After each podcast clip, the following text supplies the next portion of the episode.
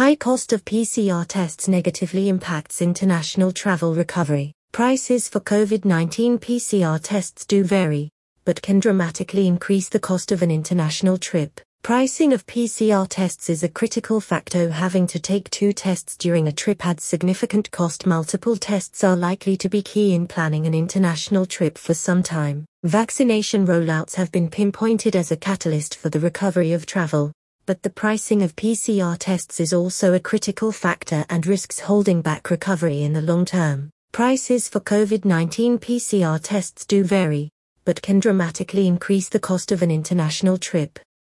Research by Which in April twenty twenty-one found that the average price of one P C R test was one hundred twenty dollars, one hundred sixty-six U S dollars, in the U K. Having to take two tests during a trip adds significant cost, and this can serve as deterrent to travelling.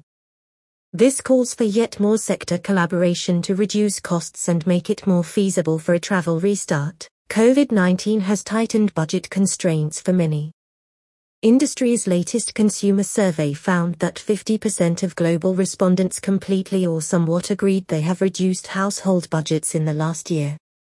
Additionally, fifty-four percent, completely somewhat, are also now following a strict weekly-monthly budget, highlighting that the added expenditure of an international getaway could be problematic. A vaccination or negative COVID nineteen tests prior to departure and or on arrival and upon landing are currently needed to legally travel to and from many countries.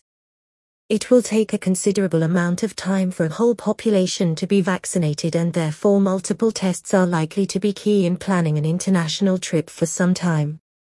The costs associated with this will reduce the ability for many individuals to be able to travel anytime soon. Family outbound travel is what could really be set back here. Even if some older members of the family are vaccinated and do not have to pay for COVID nineteen tests, those aged under eighteen are still likely to have to pay for a test, not just one, but multiple. This could fall onto the parents, adding further costs, which will undoubtedly not be welcomed. T U I is the first tour operator to make a bold move on reducing the costs of testing for international travel.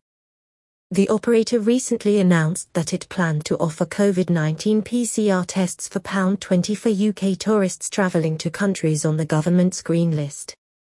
In partnership with government-authorised test provider Chronomics, management declared plans to make travel this summer as easy and affordable as possible. This is a well-considered strategic move from the Tor Group, demonstrating that the cost of testing for COVID nineteen can be considerably cut if partnerships are formed.